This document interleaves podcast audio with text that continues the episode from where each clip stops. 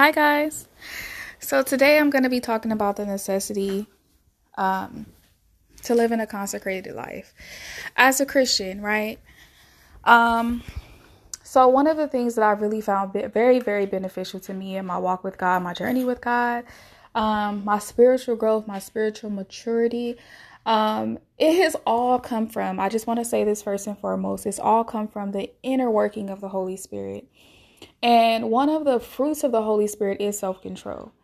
And I like to tie in consecration and self control together because I believe that it takes self control, which is one of the fruits of the Holy Spirit, to actually live a consecrated life. Because when we think of consecration, all consecration is is a disciplined life. It's, it's you being set apart, made holy, right? It's, it's sanctification. And we know that we cannot have sanctification outside of the Holy Spirit. So I'm just gonna go down like I'm gonna give a few uh, key points to consecration, right? And what it what is done for me and what I have cut out of my life so that I can live a more intimate and I, I won't say a more intimate, but to live life tuned in to the Holy Spirit, tuned in to God, you know, intimate with Him in consecration, intimate with Him through consecration. Um, I don't like to think of consecration as you're following a whole book of rules. My walk actually has not been me following the law of Moses or anything like that. I've really seen the Holy Spirit do the inner work in my life. I've really seen the Holy Spirit transform my inner woman. Um, I know it did not come from me following a whole book of do's and don'ts. It came from literally the empowerment of the Holy Spirit, my faith in Jesus to transform my life. And even when I found myself falling into religious duty, falling into religious rituals and obligation, it was like the Holy Spirit, um, I believe on purpose, would tell me to keep going in times where I felt like I was messing up and I felt like I didn't I didn't have it all together. I felt like, you know, a failure. I felt like I had failed him or I felt like I made a mistake that was too big for him to clean up. I believe on purpose God would tell me keep going. Because had I not kept going and had I not made those mistakes on my journey with God and blown it, right? Blown it, I wouldn't have gotten to see the transformation the transforming power of the Holy Spirit like I have now. Because there was nothing that I could say, oh, well, I did that, you know, or I I'm in right standing with God because I did all I did this and I did that and I I I didn't do this and I didn't do that and I didn't touch this and I didn't touch that and that's why that's why I I don't fornicate, I don't do this, I don't do that. Those things are good, right? Those things are great. However, I can stand before you guys and say, I was transformed not because I did anything, but because God is good and because the Holy Spirit literally, literally, literally did the work. All I did was say yes. And he just transformed me. And he told me to keep going. And he told me, you know, he still loves me even when I was still, still making mistakes, still didn't do everything right. He still loved me, right? He still transformed me. He gave me the grace. He empowered me. He equipped me and he transformed that inner woman. And now I'm like, I just was like, wow, you know, look what you've done, Lord. Look what you created. Look who you made me to be. You know, more stable than I've ever been in my mind. Um, I, I have clarity. I've never been more stable. I'm I, I'm able to have I have the mind of Christ. You know what I'm saying?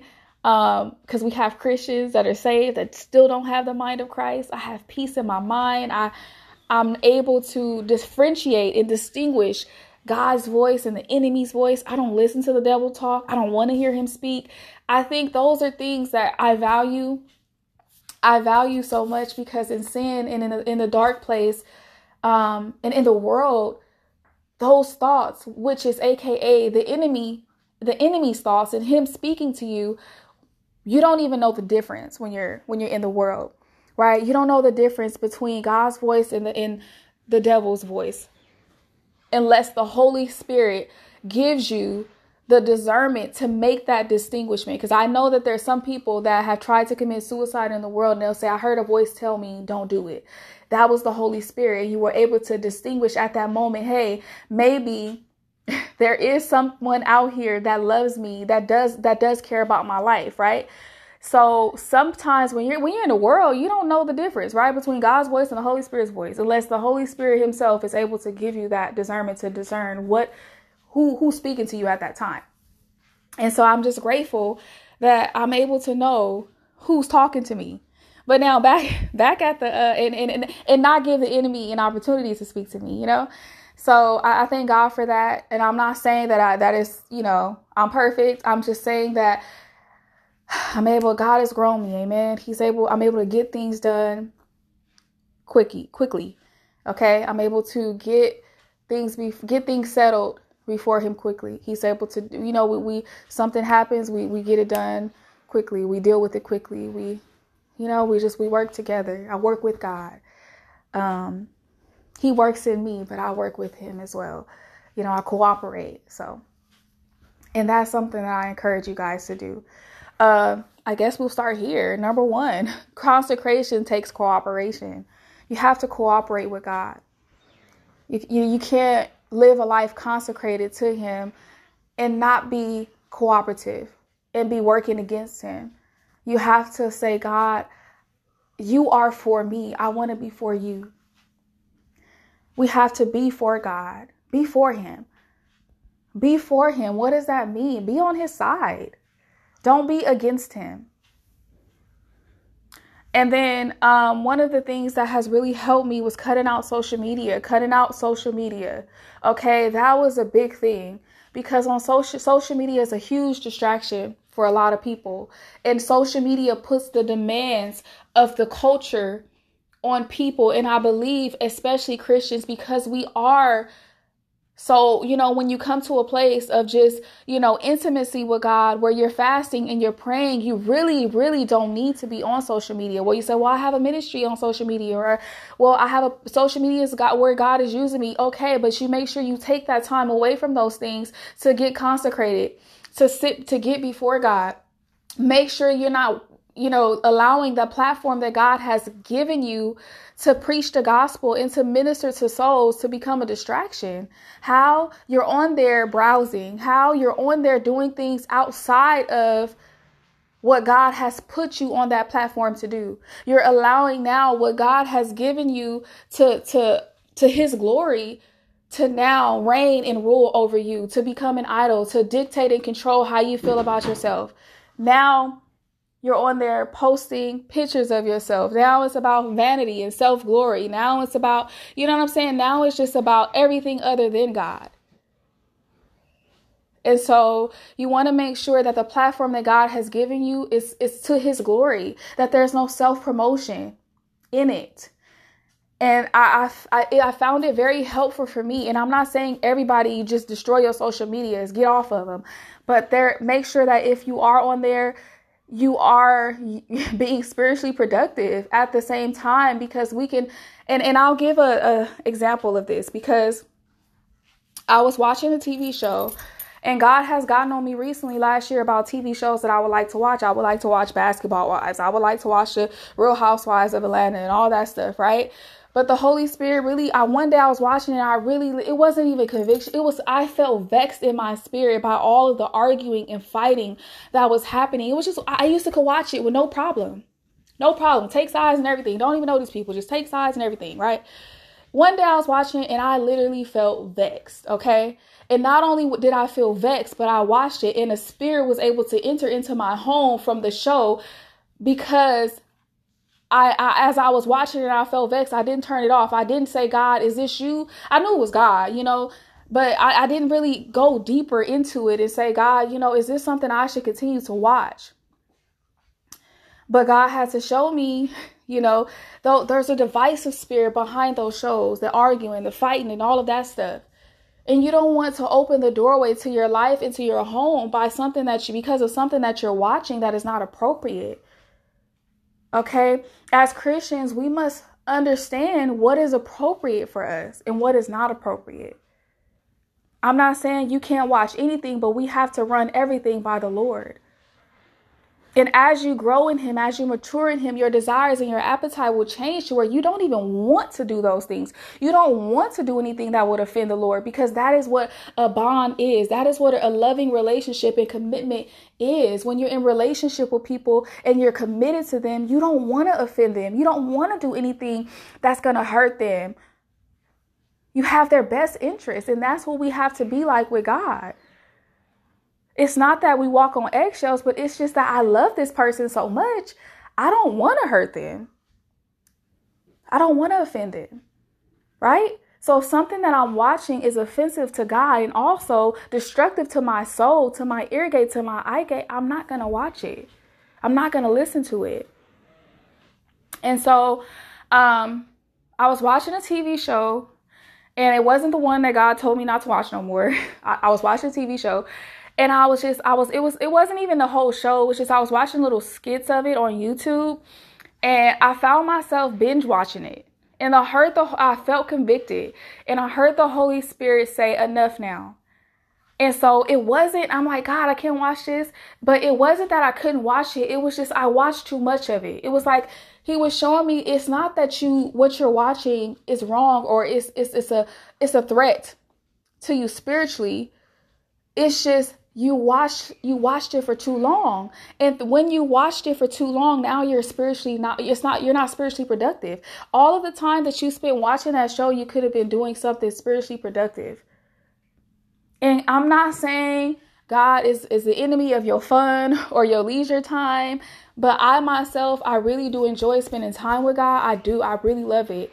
And i i literally look for opportunities to do it. I literally look for opportunities to spend time with God. And so if that means I have to get away for a few days to in in in, the Holy Spirit will let me know. He'll like let's go on a retreat. And I don't go nowhere physically, but in the spirit, he like, let's go on a retreat. Let take take some time, rejuvenate. Let let's let's talk. Let's let's fellowship. Let's commune. Let me let me rejuvenate you. And he'll call it Holy Spirit retreat. So it's just a thing me and the Holy Spirit have. Okay, we go on a Holy Spirit retreat every now and then you know? And it's just his way of caring for me. It's just his way of caring about me. And, and, and it's not just me. We all can have access to the Holy Spirit in that way where he'll say, come away with me, you know? Let me let me pour out. Let me pour out into you. Let me get let me strengthen you. Let me just build you up. Relax in me, you know? We need that.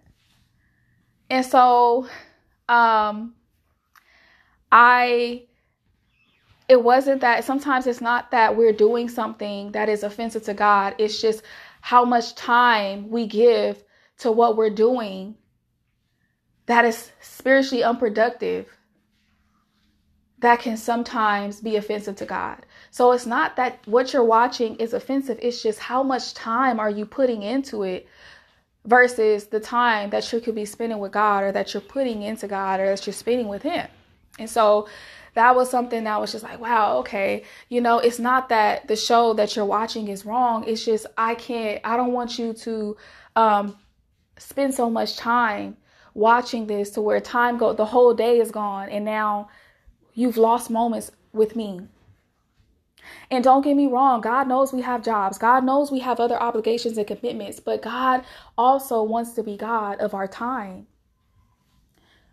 Okay, he he shares he knows we have other things we have to do, but don't let anything that you have to do have lordship over you. That is what we have to learn how to do. We have to learn to prioritize God.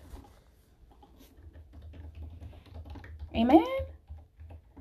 So um that was the first thing, cooperate with the cooperate with him in the period of consecration.